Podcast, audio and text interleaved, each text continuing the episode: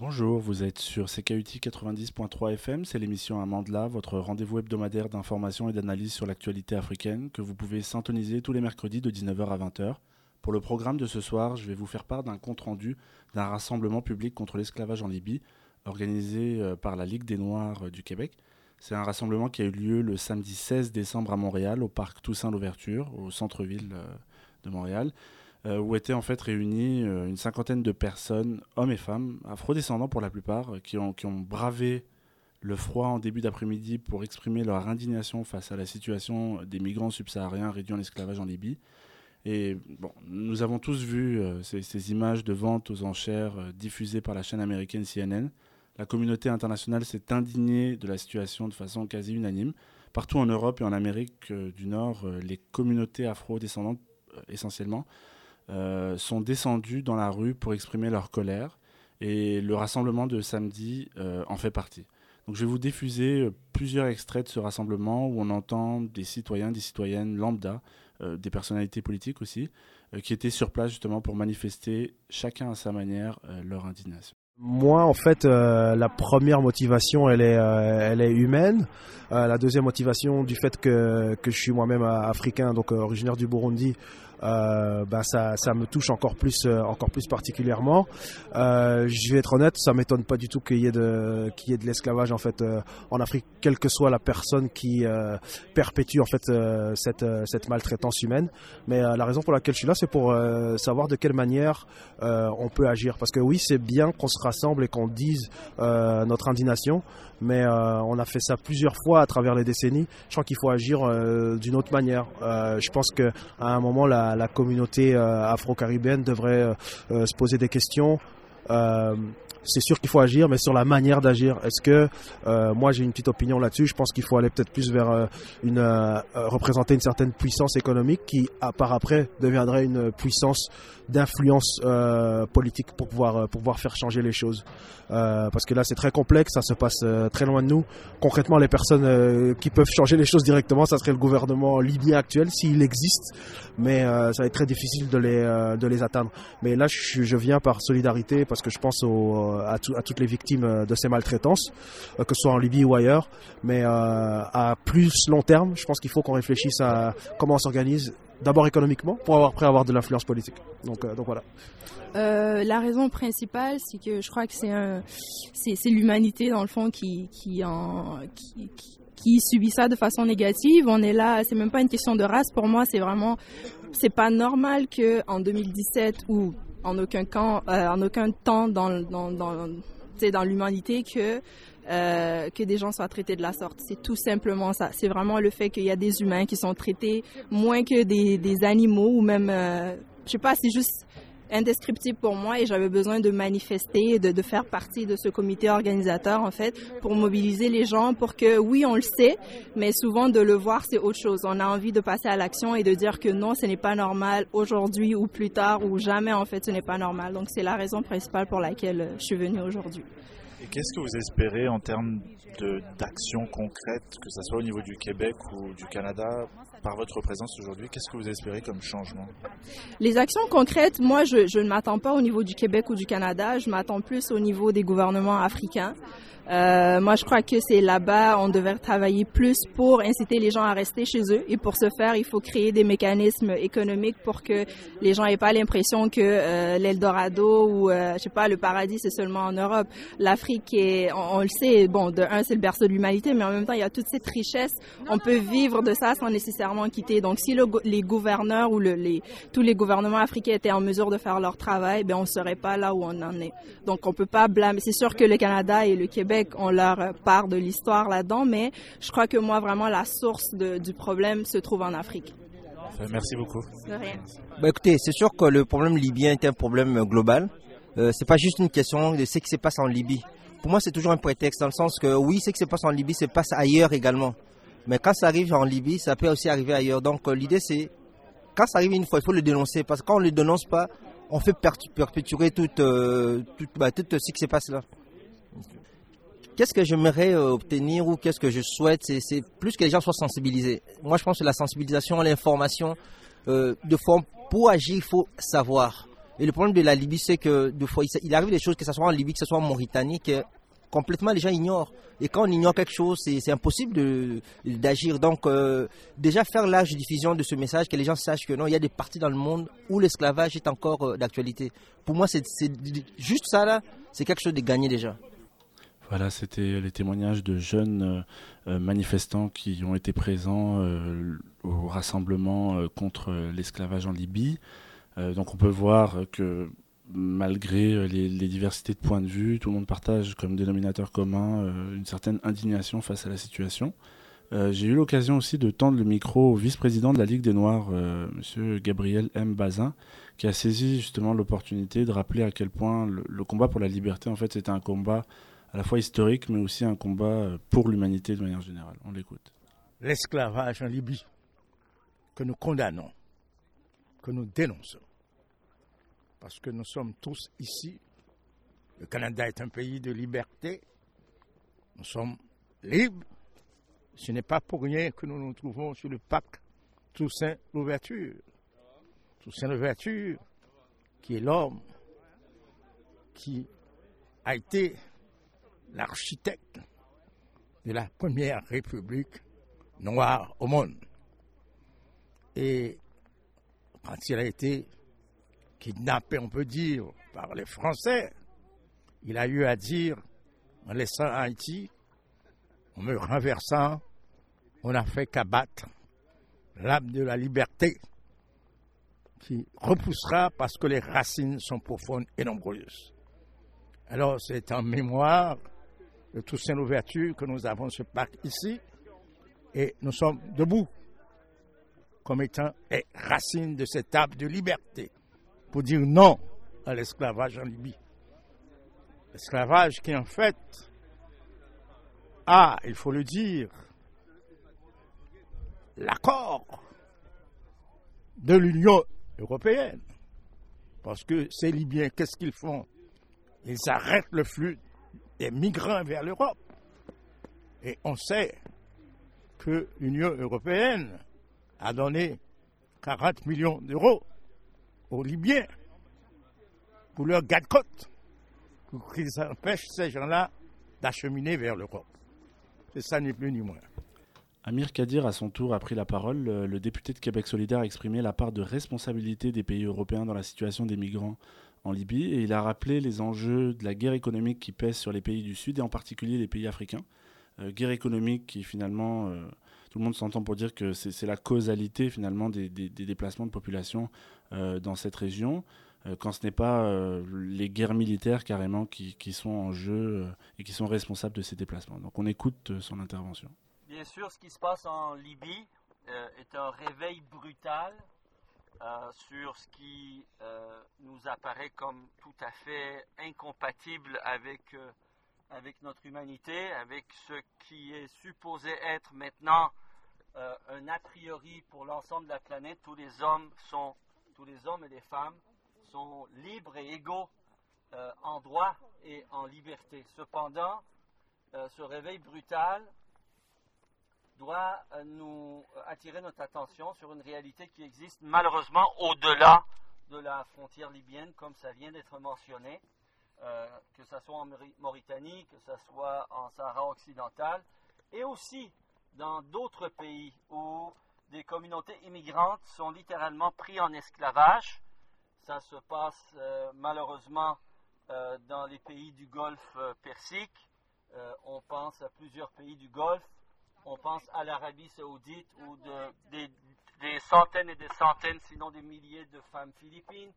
Mais on pense également au centre même de l'Empire, c'est-à-dire aux États-Unis. Euh, là, je ne reviendrai pas sur le détail de tout ça, mais ce qui est certain, c'est que euh, le gouvernement québécois et le gouvernement canadien peuvent jouer un rôle. D'abord et avant tout parce que des euh, milliers d'Afro-Québécois, des centaines de milliers d'Afro-Canadiens s'attendent rien de moins de la part de M. Couillard et de M. Trudeau de prendre une initiative, de prendre un leadership de talonner les dirigeants occidentaux, de mettre fin aux politiques anti-migratoires, aux politiques injustes qui se pratiquent en Europe, mais aussi au Canada. On a accueilli plusieurs dizaines de milliers de Syriens, mais ce n'est rien par rapport aux millions de gens qui euh, traversent terre et océan. Euh, nos gouvernements, que ce soit les gouvernements du Québec et du Canada, ont un rôle à jouer. Ça, c'est dans l'immédiat pour talonner les dirigeants occidentaux, pour talonner les, les,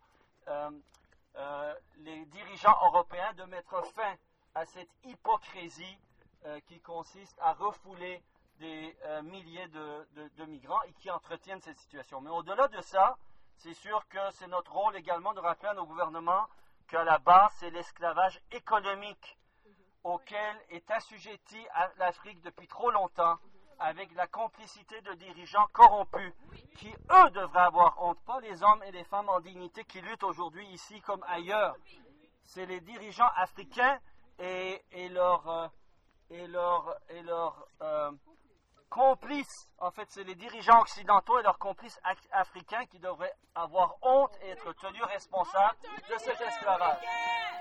Sur la question de la responsabilité, Amir Kadir a trouvé les mots justes pour exprimer cette hypocrisie qui règne quand on aborde ces sujets sans, chercher finalement la, causalité ou les raisons. Euh, hypocrisie d'ailleurs qu'on retrouve aussi dans nos médias qui omettent, euh, depuis que les images de CNN ont été euh, diffusées, qui omettent vraiment volontairement de recontextualiser et de faire le lien direct entre l'intervention militaire des pays de l'OTAN, dont fait partie le Canada, et le chaos dans lequel la Libye est actuellement. Et au cours de la manifestation, euh, j'ai eu l'occasion d'interroger l'ancien journaliste à la presse, Junit Khan, qui a couvert pendant plus de 35 ans l'actualité internationale et il m'a livré son analyse sur le contexte qui a permis euh, l'émergence de l'esclavage en Libye et les mécanismes euh, qui régissent les rapports de force entre le Nord et le Sud. On l'écoute. Ce n'est pas fortuit, ce n'est pas un accident. Et je dirais même que le fait que CNN, qui apparemment était au courant de, ce qui se passait en Libye depuis plusieurs années, ait décidé de sortir ces images et cette nouvelle maintenant, en soi, a une finalité dans le cadre de cette stratégie de l'Empire. Le problème réel de, derrière euh, le retour de l'esclavage euh, euh, en Libye, le problème réel, c'est le capitalisme et l'empire américain, l'empire occidental, qui pédale très dur pour essayer de maintenir ses acquis et de ne pas décliner trop vite et peut-être même de se refaire une santé. Ce que je veux dire par là, pour être plus concret, c'est que nous assistons depuis 30 ans, depuis la fin de la guerre froide, à une série de guerres d'agression menées par l'OTAN. L'OTAN, c'est le bras militaire de l'Empire. Nous avons vu, nous avons assisté au démantèlement de la Yougoslavie, à la guerre euh, au Rwanda, au retour en force euh, des grandes compagnies multinationales dans le pillage du Congo et du reste de l'Afrique, tout ça est allé de pair. Ensuite, il y a eu le euh, renversement du régime afghan, l'occupation de l'Afghanistan. L'OTAN est allé se déployer en Afghanistan alors que l'Afghanistan ne tombe pas du tout à l'intérieur euh, du territoire de l'OTAN. Ensuite, il y a eu la destruction de l'Irak, et de là, on est passé à la destruction de la Libye. Et il y a eu une tentative d'aller détruire la Syrie également. Tout ça pourquoi? Pour que l'Empire euh, sur son passage toute résistance et reparte à plat, refasse la carte. Et ça, c'était les guerres de l'OTAN. Mais parallèlement aux guerres de l'OTAN, avant même les guerres incessantes de l'OTAN, les guerres d'agression depuis longtemps, il y a eu les guerres économiques menée par l'OCDE, le FMI, la Banque mondiale. Ça, ce sont les, bras économiques et financiers de l'Empire. Alors, c'est ça, je dis, concrétisons l'architecture dans laquelle nous opérons.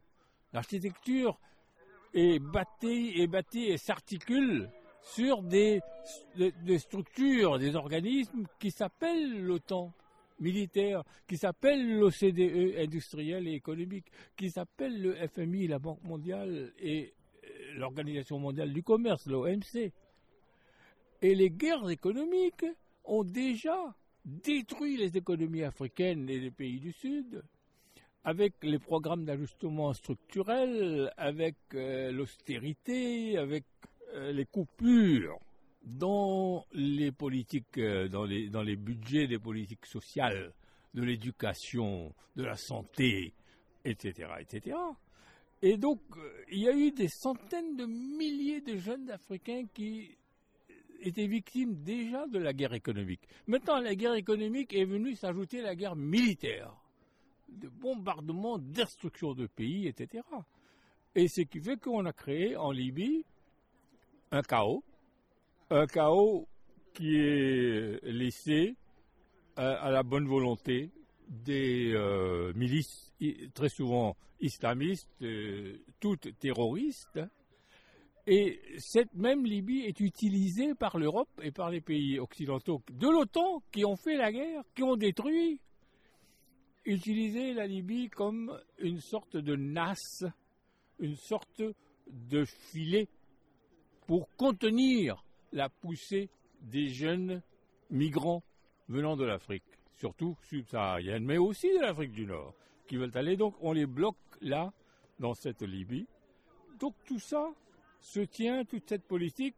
L'Europe a d'abord créé le problème, ensuite il l'empire avec ce, goulag euh, libyen. Et là, Macron a lancé, brillante idée, le projet d'aller bombarder, rebombarder la Libye. Et cette semaine, la semaine dernière, ils ont annoncé la création d'une nouvelle alliance avec cinq pays du Sahel qui vont fournir euh, euh, la chair à canon. Et ils vont aller à nouveau bombarder. Ça ne va rien résoudre, du tout, juste c'est l'effet d'annonce, ça va faire des images spectaculaires, mais ça ne va pas résoudre le problème. Par ailleurs, j'ai demandé à Jonit Khan, euh, selon lui, euh, quelles pourraient être les actions à mener ici au Québec pour faire une différence, agir ici et maintenant, pour sortir de l'indignation et passer à l'action. Je vous laisse écouter sa réponse. Il nous faut faire pression publiquement. Il faut que l'OTAN devienne un sujet de débat public. Je viens d'écouter là plusieurs intervenants, personne n'a mentionné le mot OTAN. Tout le monde a fait toutes sortes de discours euh, en disant honte au gouvernement, etc. Personne n'a dit OTAN. Personne n'a dit FMI.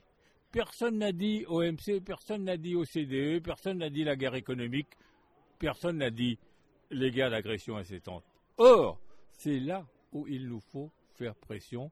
Moi, j'aurais aimé voir les partisans. Il y a deux députés de partis qui sont venus, j'aimerais qu'ils nous, nous, disent, ils nous annoncent qu'ils vont aller faire pression sur leur propre organisation comme parti politique pour dire que le Canada se retire de l'OTAN. Par exemple, qu'il s'agisse de Québec solidaire ou du Parti québécois, voilà, à ce niveau, il faut que les citoyens fassent pression sur leurs élus, il faut que les élus fassent pression sur leur parti, et que les partis mènent ce combat, il faut, au Canada et au Québec, par exemple, il faut que l'OTAN, l'OCDE, tous ces, instruments de guerre économique et de guerre militaire, euh, comment dire, soient voués aux gémonies et que l'opinion publique réclame que nous n'ayons plus rien à voir, rien à faire avec ces organisations et qu'on s'en retire et qu'on les chasse d'ici.